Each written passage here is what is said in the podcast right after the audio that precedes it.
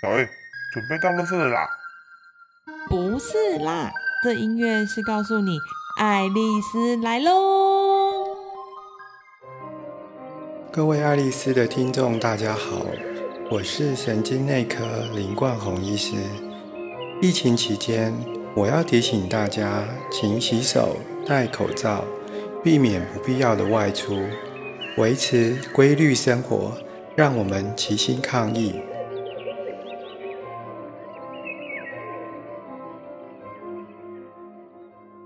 失智症照顾者信箱第13集，我的妈妈是路易氏体失智症。最近家中长辈被诊断为路易氏体失智症，伴随了许多的幻觉和妄想，也常常说看见不存在的人物。因为长辈完全没有病识感，就诊也不准人家陪同。请问有什么方法能让家人陪同成功呢？另外也想请教如何增加病识感及积极参与治疗的方式，谢谢。Hello， 大家好，我是小 A， 欢迎收听这一集的爱丽丝来咯。好久不见，大家最近好吗？今天我来回应这个问题啊，它比较棘手的部分是长辈罹患了叫做路易氏体的失智症。路易氏体失智症的病症呢，是认知与动作障碍同时产生，所以长辈可能同时不止一种症状。除了家属所说的幻觉以及妄想，应该还有合并其他的生活功能障碍才是。今天就假设我们的每一个听众，包括我自己，当我们知道自己的生活出现的障碍，又常常记不住事情，我们会如何呢？我说我自己的感觉，我应该也会像问题中的长辈一样，不想让人靠近我，不想有人协助我，因为好丢脸哦。我会这样的想法，原因有2点：一，我曾经是一个医疗人员，所以当自己生病的时候，我不会想要麻烦别人，也不会想让很多人知道，面子问题嘛。第二，我自己知道该怎么做啊，我在家做好，这样子就不需要让很多人知道我有这样的状况。以上2点听起来很合理吧？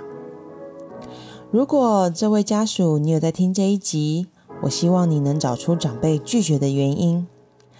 这个原因一定跟他原先的个性、社经地位或者是为人处事有很大的关系。他不让你们陪伴，某种程度上是因为你们的关系的反射。如果原因找出来了，再决定要不要去突破以及改变会比较好哦。如果关系没有办法改变，想要患者呢能够配合你，老实说很难。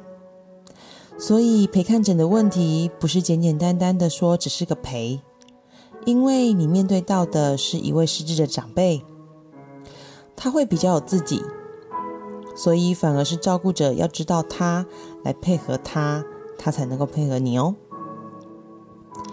第2个部分是有关于参与非药物治疗活动以及增加病识感的部分。在这里我真的要很老实的跟这位家属说，其实是你自己没有办法接受他是一位病患。真正的接受家中有一位失智的长辈，是不会期望长辈要有病识感的。失智症患者最大的特点就是没有病识感。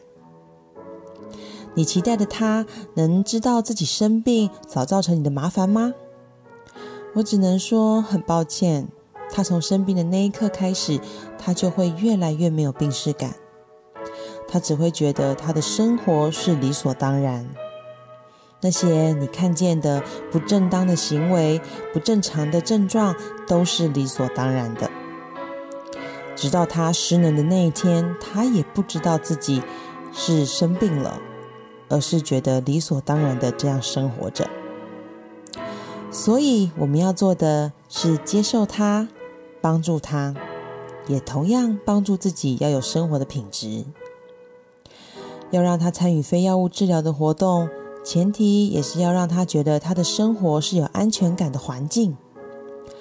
有了安全感，他才会愿意接受家属替他的安排任何的活动，因为他开心了呀。照顾者的视角跟角色的定位其实是同理，他是一个病人，他生的病叫做失智症，他是属于路易氏体的失智症，一个认知跟动作同时退化的疾病。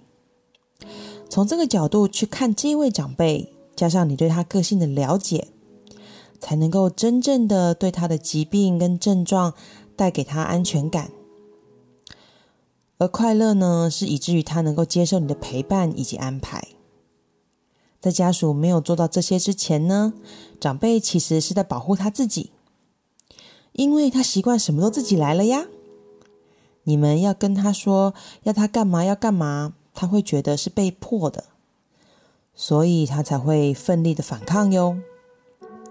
好啦，这一集的最后呢，我想要跟这位家属以及有在收听失智症照顾者信箱的你一个结论：唯有我们自己真正的接受失智的长辈了，我们才能够谈照顾。无论是哪一类型的失智症，它就是一个失智症。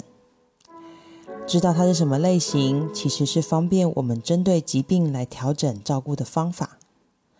但前提啊，都是一样的，我们必须接受它，并且照顾它，给它一个快乐生病的晚年。这样啊，才是真的很有品质的生活哟。非常感谢您这一集的收听，爱丽丝来咯，我们下次见，拜拜。